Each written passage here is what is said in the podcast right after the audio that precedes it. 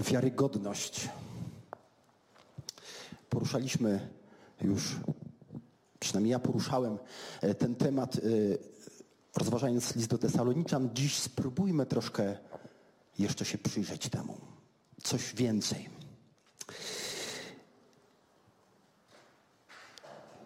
Do 2050 roku przewiduje się, że liczba mieszkańców Ziemi wzrośnie do 9 miliardów, czyli prawie 2 miliardy ludzi więcej. Coraz więcej ludzi jest na świecie. 2 miliardy ludzi więcej. To sporo. To sporo. Udział chrześcijan w Europie spadnie.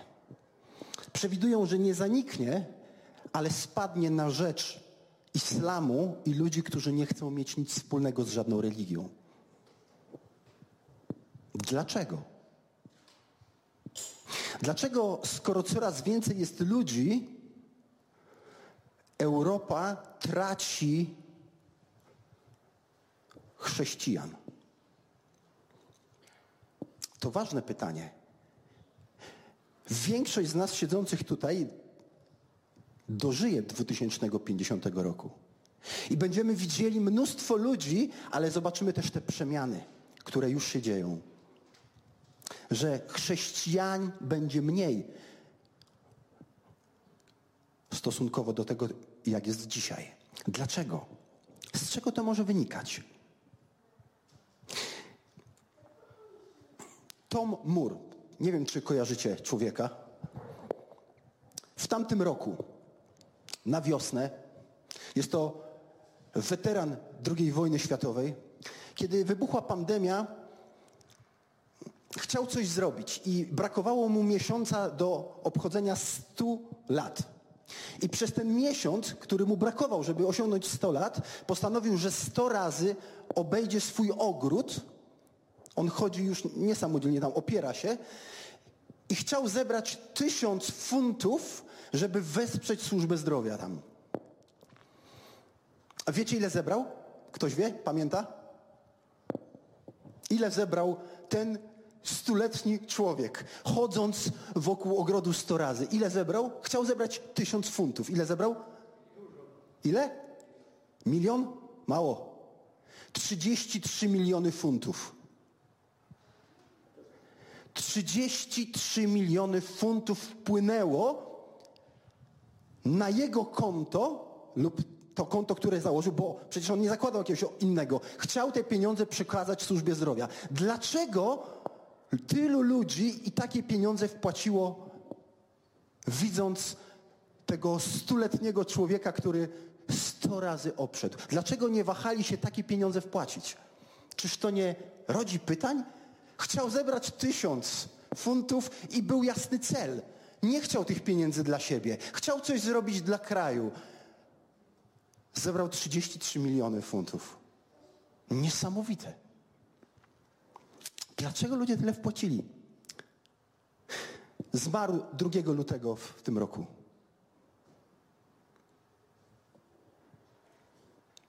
Fadi Jamil Haddad prawosławny ksiądz, który w Syrii działał, w mieście Katani. Katania przed wojną syryjską, kiedy wybuchła w Syrii, liczyła około 15 tysięcy mieszkańców, czyli niewielkie miasteczko, powiedzielibyśmy, w którym mieszkali muzułmanie i chrześcijanie. On trafił tam już w trakcie czy po wojnie bierze, kiedy tam się zjawił, bierze w obronę ofiary opresji, niezależnie od ich przynależności religijnej. Jest uwielbiany z powodu swojego zaangażowania. I teraz wymienię kilka nazw, które związane są z islamem. Tak jak wśród chrześcijan mówimy, że są protestanci, prawosławni, katolicy, może są baptyści, zielonoświątkowi, to, to tam są też takie różne ugrupowania. I on, niezależnie od tego, był zaangażowany i zwracał się do sunitów, szyitów, alawitów, katolików, prawosławnych, anglikanów, protestantów i ateistów. Był zainteresowany nimi wszystkimi, Y, czym był zainteresowany? Ratowaniem tych, którzy zostali porwani. On występował, ryzykując życiem, chodził do terrorystów, którzy porywali ludzi, chcieli okup, żeby i, i, negocjował z nimi, żeby ich wypuścili, niezależnie od tego, jakiego byli, by, byli wyznania. Jego takt i, dykre, i dyskrecja, przepraszam, powodują, że jest często właśnie negocjatorem z ramienia rodzin uprowadzonych Syryjczyków. Mimo ryzyka utraty życia zawsze podejmuje się tego rodzaju misji i często uzyskuje zwolnienie porwanych. Nie opowiada się po żadnej ze stron konfliktu wstrząsającego Syrią, co sprawia, i to ja cytuję teraz, że ma reputację człowieka Bożego, któremu wszyscy ufają. W jednej z takich akcji odbijania czy, czy, czy ym, negocjowania okazało się to pułapką, został zamordowany, mając 43 lata. Uchodził za człowieka godnego zaufania, wiarygodnego. Dlaczego? Ponieważ nie opowiadał się po żadnej ze stron i miał serce dla każdego.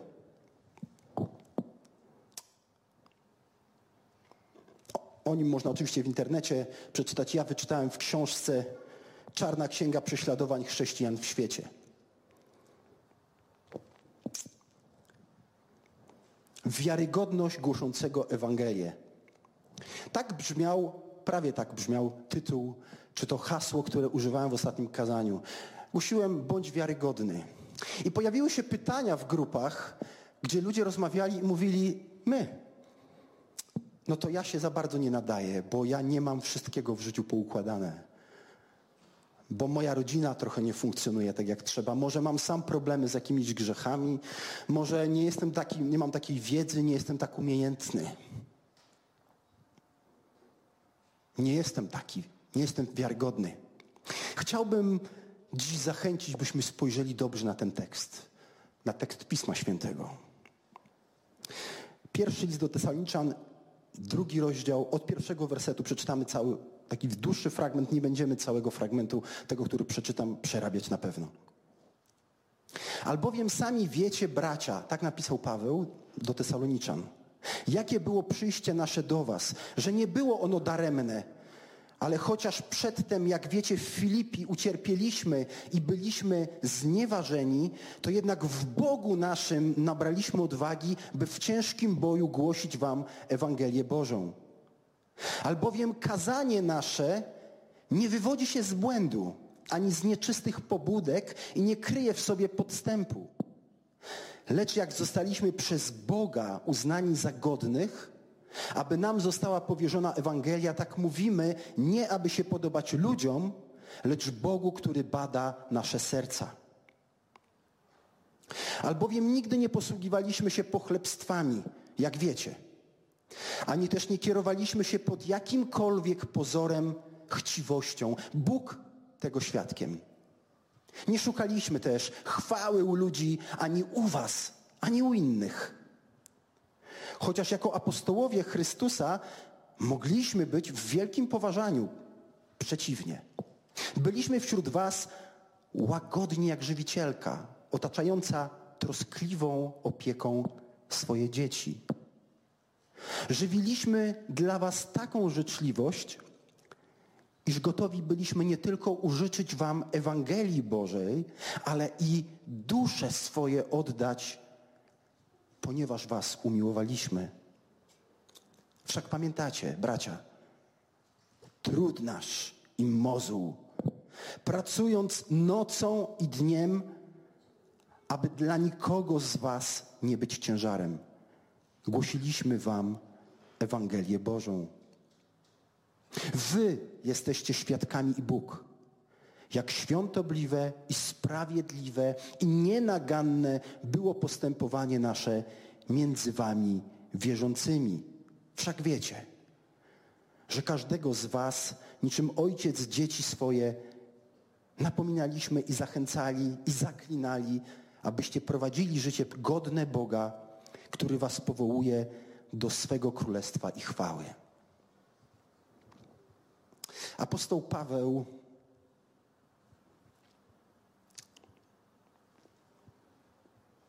Apostoł Paweł udaje się w drugą podróż misyjną. Pierwsza skończyła się o, trwała między 45 a 48 rokiem, więc po około dwóch latach Paweł mówi, hmm, poszliśmy, założyliśmy kościoły, są wierzący, może dobrze byłoby odwiedzić, zobaczyć jak się mają. Więc około po dwóch latach wyrusza z Sylasem, swoim towarzyszem w drogę. Po drodze, gdzie wzmacniają kościoły, zabiera, poznaje Tymoteusza młodego. Udają się wtedy do Filipi. Co dzieje się w Filipi? W Filipi zostają publicznie zdarte z nich ciuchy, są oskarżeni o występowanie przeciwko cesarzowi, zostają obici i wrzuceni do więzienia. Głosząc Ewangelię. Bóg w cudowny sposób ich uwalnia najpierw, potem dalej głoszą Ewangelię i w takim poniżeniu, obiciu udają się 150 kilometrów dalej do Tesalonik. Tesaloniki, pomimo cierpienia, wyobrażacie sobie dostać baty, obitym być, nie wiadomo do końca czym, bo to, to trudno jest, czy to były kije, rózgi. Siedzieli w dybach w ciemności i potem idą 150 kilometrów. Zajęło im to, trudno powiedzieć tak naprawdę ile, no nie były to takie drogi jak dziś i nie jechali samochodami, prawdopodobnie szli na piechotę, więc troszkę im to zajęło.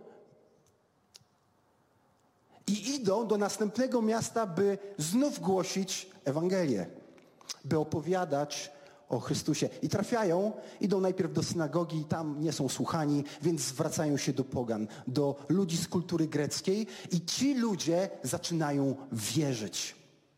Wierzyć rzeczywiście w Boga, którego zwiastuje Paweł. I teraz krótki tylko takie podsumowanie tego, co robiliśmy do tej pory, o czym był pierwszy rozdział. Pierwszy rozdział mówi o dziękczynieniu. Paweł dziękuję Bogu. Minęło kilkanaście miesięcy, on pisze list do tych Tesaloniczan. Oni są świeżo nawróconymi i on dziękuje Bogu. Dziękuję Bogu za co? Że Bóg ich wybrał. Dziękuję Bogu, że to że Bóg ich wybrał, co to znaczyło? Że Paweł mógł głosić im Ewangelię i oni mogli ją usłyszeć. To była łaska. Że dotarła do nich Ewangelia. Że Ewangelia, która do nich dotarła, objawiła moc i była głoszona z wielką siłą przekonania, to znaczy w, to oddziaływanie na nich było tak silne, że oni zrezygnowali z fałszywych bogów, porzucili ich i zaczęli służyć Bogu żywemu. To się stało. To, to, to były czyny, poszły za tym czyny.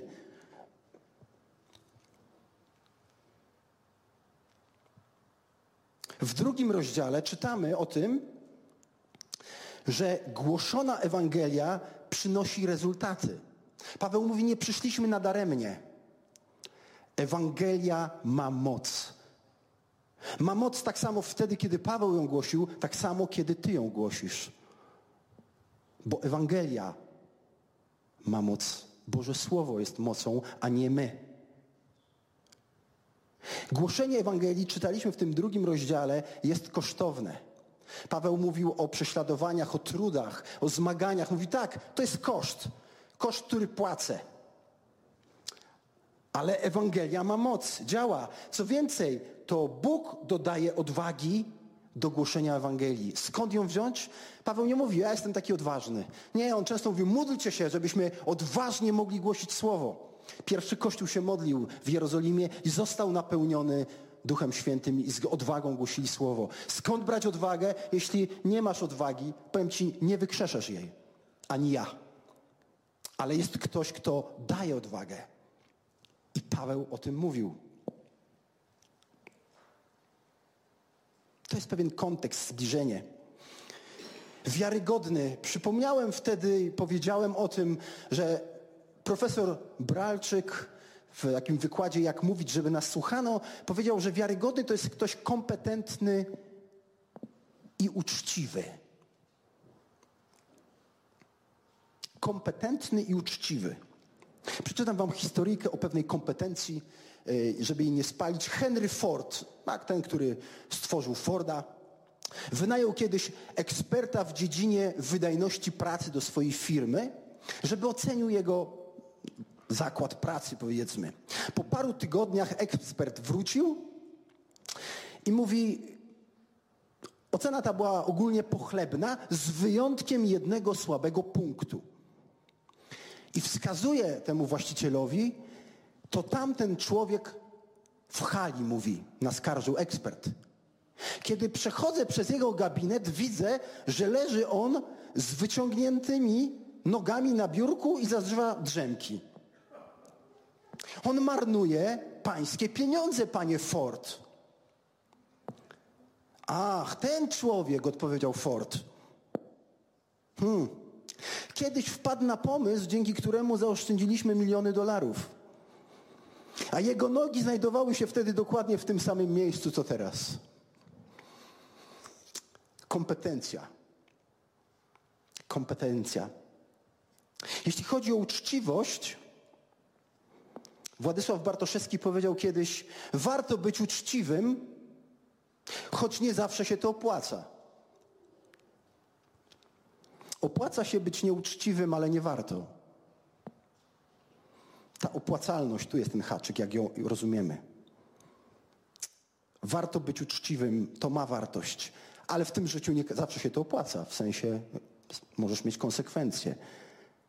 No, opłaca się być nieuczciwym w sensie, że unikasz pewnych rzeczy, ale nie warto.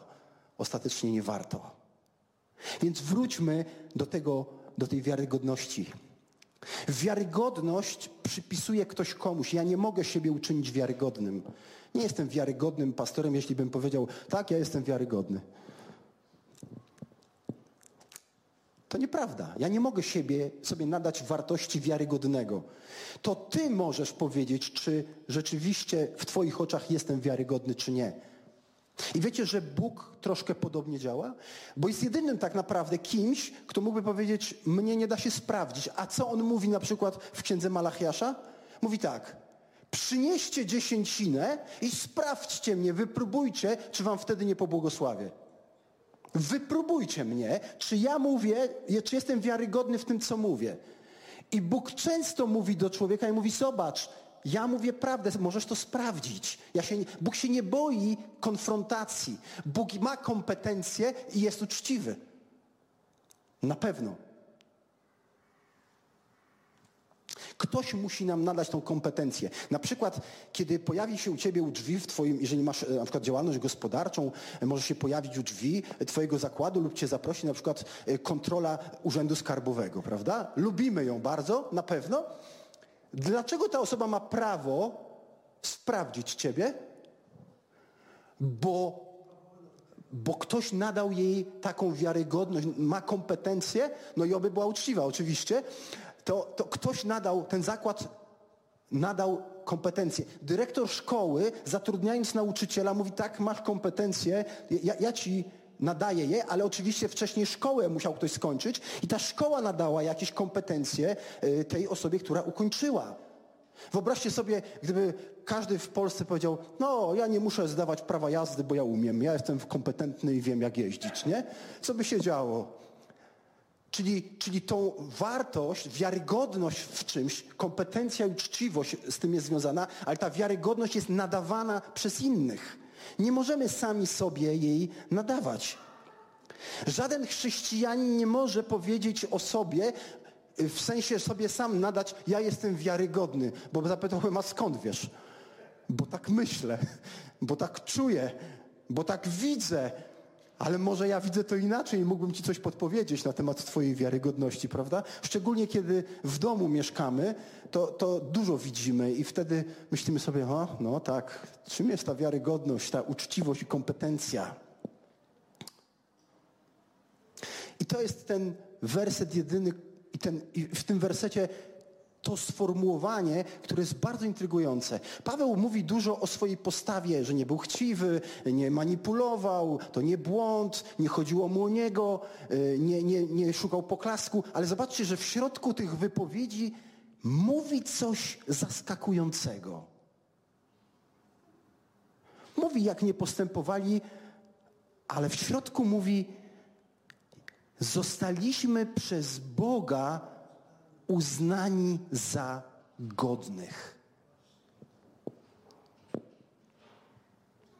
Zostaliśmy przez Boga uznani za godnych. A kto to jest godny? Kto to jest godny? Mówi tutaj oczywiście o sobie, o Sylasie i o Tymoteuszu. Oni w trójkę tam przyszli. Czytamy, że Bóg go uczynił, ich uczynił wiarygodnym. Czy Paweł myśli, jak myślicie, dlaczego Bóg powiedział, wyobraźmy sobie, że Bóg mówi do Pawła, jesteś godny. Dlaczego? Bo Paweł już tak nie grzeszył? Właściwie no Paweł, no tam może troszeczkę mu się jeszcze zdarzyło upaść gdzieś, coś źle zrobić. Takie mamy wyobrażenie Pawła? Bo jeśli tak, to złe. Paweł był takim samym grzesznikiem jak ty i ja. I z tego powodu, jeśli Bóg miałby czynić kogoś wiarygodnym, że już nie grzeszy, to jedynym nadającym się do wiarygodności oczywiście jest tylko Pan Jezus, no, jako Bóg i człowiek. Nikt z nas nie mógłby być wiarygodny.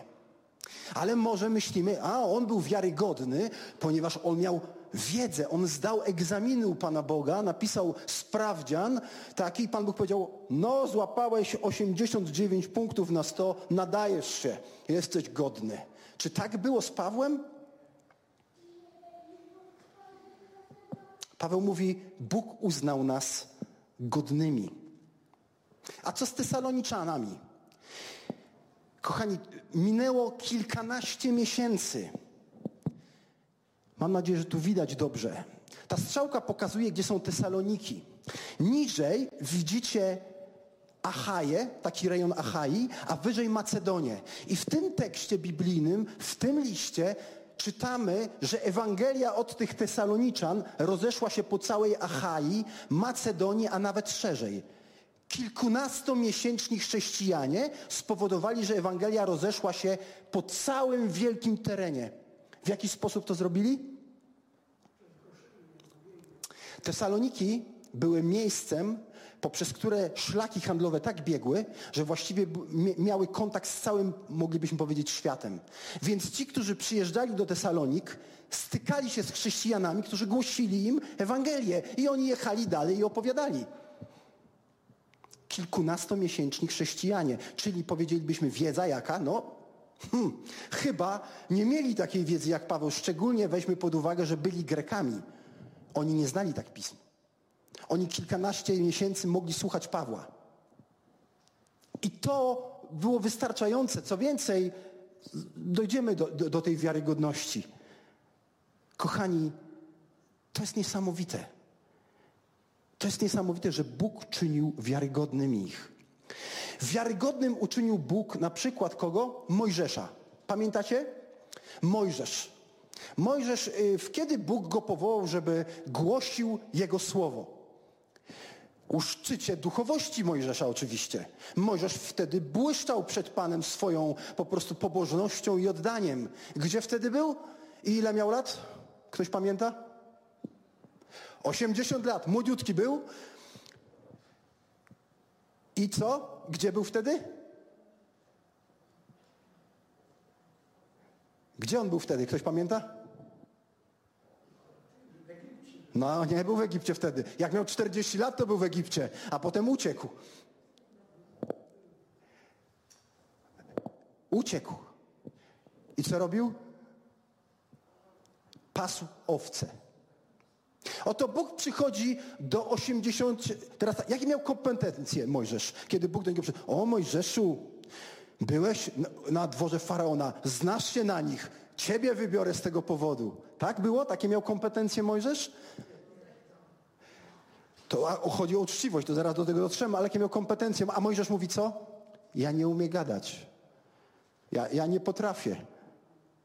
Jakie miał kompetencje Mojżesz? Żadne, powiedzielibyśmy. Nikt z nas by nie wybrał Mojżesza, jak on nie umiał nawet dobrze przemawiać. No wyobraźcie sobie, wysyłasz w ważnej sprawie kogoś, kto po prostu stęka duka i nie potrafi powiedzieć porządnie czegoś. I Bóg załatwił sprawę w jaki sposób? Dał mu Aarona. Ale wybrał kogoś, kto nie miał kompetencji. A jakie miał morale? Jak uczciwy był Mojżesz. No, zamordował gościa i uciekł. Super moralność. Nadaje się idealnie na posłańca Bożego. Nie umie gadać i jeszcze zamordował i uciekł. Zobaczcie, a Bóg go wybrał i uwiarygodnił. Inna postać. Dawid. Kiedy Bóg wybiera Dawida? Ile ma lat Dawid? Mniej więcej. Ja nie mam pojęcia, ile miał, ale tak mniej więcej. Ile on mógł mieć? No młodziutki był. Co robił wtedy? Pasł owce. No wyobraźcie sobie dzisiaj, jakbyśmy tak powiedzieli, takiego kogoś, kto pracuje, robotnika na budowie, rolnika i przychodzi do niego ktoś i mówi, słuchaj, będziesz teraz rządził. Ja wiem, że wydawały się różne rzeczy z, z tym rządzeniem. W naszym kraju między innymi też była taka sytuacja, ale ale wyobraźcie sobie, że ktoś, kto się nie zna na rządzeniu kompletnie, tylko się zajmuje takim budowaniem, gdzieś tam jest robotnikiem, który rzuca, e, e, że tak powiem, e, cegłami, nie? gdzieś tam na roli coś skubie i nagle on ma być władcą. Jakie on ma kompetencje, by rządzić całym narodem? Żadne. Jeszcze jest do tego młody, brak doświadczenia. Co więcej, pikanterii dodaje sprawa, że w tym czasie rządził inny król a ten był już wybrany. A jak, jeśli chodzi o jego uczciwość, w tym momencie nie wiemy. Właściwie trudno powiedzieć. Wiemy świadectwo, że Bóg powiedział do Samuela, nie patrz na jego wygląd, nie? Bo, bo ja patrzę na serce, czyli uznał coś w nim takiego. Ale nie myślmy, że był bez grzechu, że to był idealny człowiek. Ładnie śpiewał, tak, no, ładnie śpiewał. Ładnie podebrał Betrzebę. On tam różne rzeczy ładnie robił później. Więc Dawid, jeśli chodzi o morale, no może coś był lepszy, nie wiem od kogo, ale był równie grzesznikiem. Nic, nic po prostu nie mógł zabłysnąć przed Bogiem. O, Pan Bóg szukał po ziemi, gdzie ja znajdę takiego najwspanialszego, który by mógł moje dzieło wykonywać i gdzie znalazł. Wszyscy są grzesznikami. Sza, Szaweł, tak? Wcześniej nazywał się Szaweł. Co robił Szaweł? Jakie miał kompetencje, by służyć Bogu? No, faryzeusz wyszkolony, powiedzieliśmy, znał prawo. No to wiedzę miał. Tak, jeśli chodzi o uczciwość, uczciwie prześladował, występował, mordował, wsadzał do więzień, ale tekst mówi, tam, tam są takie sformułowania, że on był gorliwszy niż normalnie gorliwi. On pałał rządzą, on był jak fanatyk, który chciał mordować chrześcijan, chciał ich zniszczyć. I Bóg przychodzi do takiego gościa i mówi, ty się nadajesz. Ty się nadajesz. Ty jesteś wiarygodny. No spójny był, to trzeba mu przyznać. Był spójny, ale to, co myślał, no prowadziło go do, do zupełnie w inną stronę.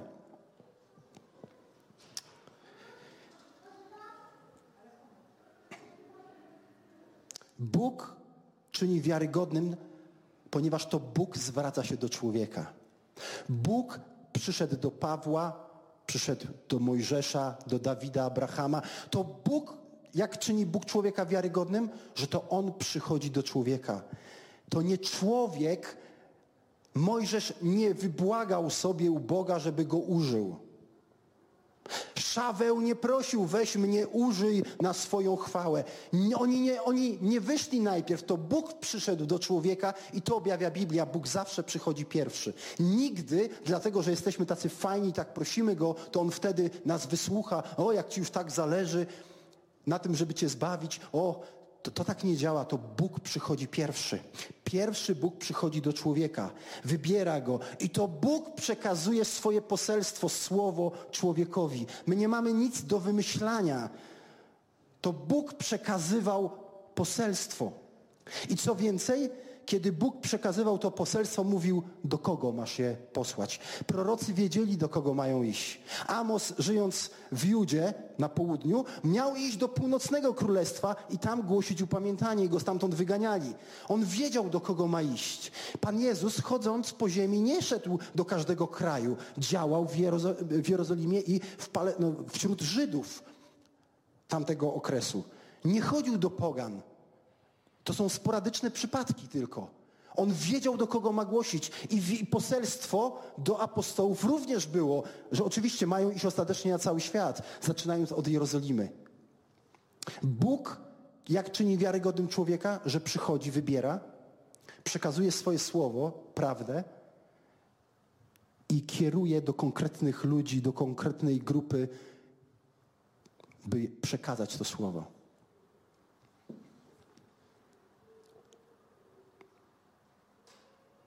Zostaliśmy przez Boga uznani za godnych, aby nam została powierzona Ewangelia.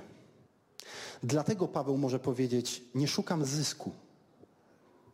Nie szukam, jak na tym zarobić, ponieważ mi to zostało z łaski dane. To nie jest coś, nad czym ja pracowałem, jak nad jakimś projektem i teraz ktoś ma mi go ukraść. To dał mi Bóg darmo. To On mi dał i przed Nim odpowiadam za to, co mi dał. I dlatego Paweł nie schlebia, nie podlizuje się ludziom. On mówi, wam się też nie podlizywaliśmy, ani nikomu. Nie chodzi nam, żebyście o nas dobrze myśleli. Dlaczego? Bo chodzi nam o Boga, który nam dał słowo. To stąd ma wypływać wiarygodność, że jeżeli wiesz, że Bóg cię ukochał i przyszedł do ciebie i dał ci słowo, to stąd płynie wiarygodność, a nie z mojej moralności tylko moja moralność nigdy do końca nie będzie aż tak wiarygodną, nawet dla mnie samego. No właśnie, jak to jest ze mną? Czy Bóg czyni mnie wiarygodnym, czyli kompetentnym i uczciwym? Pomyślmy chwilkę o tym. Jeżeli będąc złym, grzesznym, egoistycznym, będąc skupionym na sobie, nie oddającym należnej chwały Bogu, obłudnym, złośliwym, samolubnym, korzystającym z życia, bo taki byłem, w pewnym momencie życia uwierzyłem Ewangelii. Dlaczego? Bo Bóg przyszedł do takiego Zbigniewa i Bóg przychodzi do takich ludzi. Nie do ludzi kompetentnych i uczciwych. Bóg przychodzi do właśnie takich, do zatraceńców. I kiedy wkroczyła Ewangelia ze swoją mocą w moje życie, to znaczy Bóg okazał mi łaskę, cierpliwość. Doświadczyłem, co to jest przebaczenie grzechów i zdjęty ciężar kiedy Bóg napełnił mnie wdzięcznością, uwielbieniem Go. To wszystko skutkowało i było połączone oczywiście ze zmianą stylu życia. Nie najpierw zmiana stylu życia. Najpierw Bóg i Jego Ewangelia. I ta Ewangelia skutkuje do dziś, każdego dnia. Każdego dnia Bóg zmienia mnie i będzie to robił, aż do momentu, w którym przyjdzie mi w innej rzeczywistości stanąć przed Nim. W niebie, blisko Niego. W teraźniejszości uczy żyć Jego łaską, a nie uczynkami. Jest to pułapka chrześcijan, Jedna jest taka, że tolerujemy grzechy i nie chcemy ich nazywać, że, że to jest grzech. To jest taki liberalizm, to jest jeden, jedna pułapka, ale druga, bardzo niebezpieczna, bardzo niebezpieczna, to jest nasza uczynkowość. Że myślimy, że jak pewne rzeczy udało nam się poprawić w życiu moralnie, to znaczy, że już jesteśmy naprawdę tacy fajni w naszych wnętrzach. A jednak chcę powiedzieć, że nadal widzę i niestety jest to też prawdą stety, że widzę niewiele, bo nie widzę wszystkiego w moim sercu, ale widzę po części nadal mój egoizm, Widzę nieraz sytuacje, w których kieruję się przyjemnością, zamiast służyć mojej żonie i kochać ją i kochać moje dzieci. Że widzę lenistwo, pychę, zazdrość, niedotrzymywanie słowa, łamanie prawa państwowego. Nie zawsze szukam wpierw Królestwa Bożego. I widzę, że nie chce mi się nieraz przychodzić do Boga w modlitwie i czytać Jego Słowo i szukać Jego chwały. Tak, po doświadczeniu Ewangelii tak bywa. I jeśli ktoś twierdzi, że nie ma z tym w ogóle problemu, to ja mu nie wierzę. To jest niewiarygodny. Bo zbawiony, ale dalej grzesznikiem. Ciągle łaska, ale grzesznik, który się zmaga. Bóg przemienia, ale nadal powinienem widzieć, że nie jestem jeszcze w niebie. Przemieniony w pełni. Nadal jestem grzesznikiem. Ale kiedy przychodzę do Boga jako ten ze świadomością coraz głębszą swojej grzeszności, kiedy przychodzę do Niego, wyznaję Mu to, kiedy rozumiem coraz więcej, że nie zasłużyłem na łaskę, że nie zasłużyłem, nie jestem dobry, tak by Bóg okazał mi łaskę. Byłem niewdzięcznikiem, wrogiem Boga, kiedy On przyszedł z łaską i każdego ranka i każdej nocy okazuje tą łaskę. I zapewnia mnie, że kocha. Zapewnia mnie każdego dnia, że kocha. Spróbujmy chwilę wyobrazić sobie te sceny, te obrazy. Jezus wiszący na krzyżu zapłacił okup. Co to znaczy? Wyobraź sobie targ niewolników. Siedzisz tam i nic nie znaczysz. Jesteś zero wart. I ktoś przychodzi i płaci, by cię uwolnić. Jesteś nic nie wart, ale On zapłacił, żebyś miał wolność od szatana, byś nie był w jego niewoli, od tego, od konsekwencji grzechów w wieczności. On oddał za mnie życie, bo mu na mnie zależy jak nikomu innemu na tym świecie. Jeśli masz doświadczenie, a może nawet takiego nie masz, kogoś, kto cię kocha, kto cię naprawdę kocha, jeżeli wyobrazisz sobie, przypomnisz moment, w którym czułeś się, czy czułaś się błogo z powodu czyjejś miłości do ciebie, to chcę ci powiedzieć, to jest blade w stosunku do tego, jak On ciebie kocha i mnie. To jest piękne, jeśli możemy tego doświadczać w tej, tu na ziemi, w relacjach, ale to jest i tak nic w stosunku do tego, jak On nas kocha. Biblijny obraz tego, jak On nas kocha, to obraz, wyobraź sobie, idziesz ulicą w szacie porwanej, śmierdzącej i ktoś przychodzi i ściąga z ciebie tą szatę i nakłada piękną, dostojną.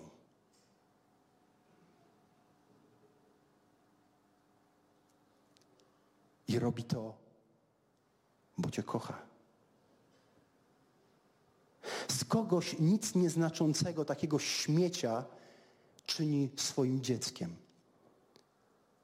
Mówi, nie jesteś już sam, masz rodzinę. Ja jestem Twoim ojcem nie jesteś już sam. Z bezdomnego czyni domownika. Masz swój dom. Masz swój dom. Oto jak Bóg czyni mnie i Ciebie wiarygodnym, abyśmy opowiadali dobrą nowinę. Jeśli doświadczyłeś tego,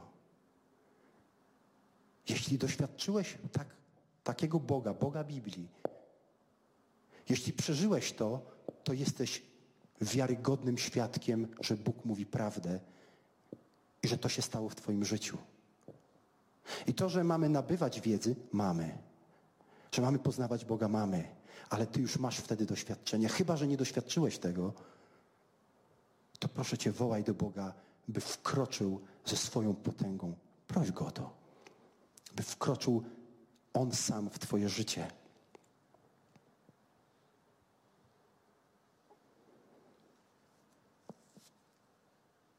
Nie chcę głosić ludziom Zbyszka bez problemów i bez grzechów.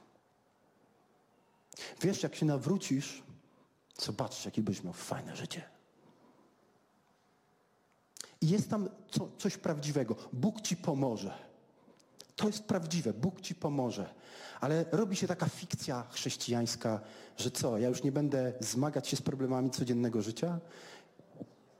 że nie będę już miał pokus i nie będę upadał nigdy i że Bóg nie ma już co ze mną y, tam naprawiać we mnie i że to nie będzie bolało, to jest kłamstwo.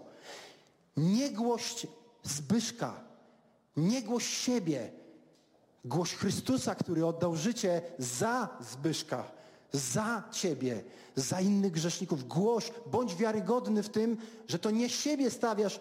Zobaczcie, jaki ja jestem fajny, bo ja uwierzyłem. Bierzcie ze mnie przykład.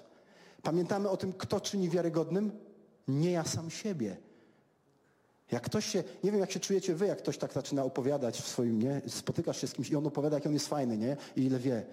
To tak, tak się dziwnie nam robi, nie? Słuchać gościa, który tak, o, uff, jaki on jest normalnie. I zero oczywiście żadnych problemów, nie? I zero w ogóle upadków, nie? Taki właściwie ideał chodzący, nie? W swoich oczach oczywiście. W swoich oczach. Ja chcę opowiadać o Bogu, o tym, co uczynił na krzyżu. Jestem w tym wiarygodny, dlatego że On uczynił mnie wiarygodnym, bo dał poznać swoje słowo, pozwolił mi tego doświadczyć, doświadczać i mogę o nim mówić. I mogę mówić o moim życiu, o moim wnętrzu, kiedy jestem w pracy i kiedy odpoczywam. Mogę mówić o tym, co Bóg wtedy czyni. Co Bóg czyni, co Ewangelia czyni, kiedy jestem w pracy kiedy odpoczywam. Mogę mówić o tym, kiedy jestem na nabożeństwie i kiedy jestem w siłowni, bo to nie jest mniej święte miejsce. Mogę o nim mówić.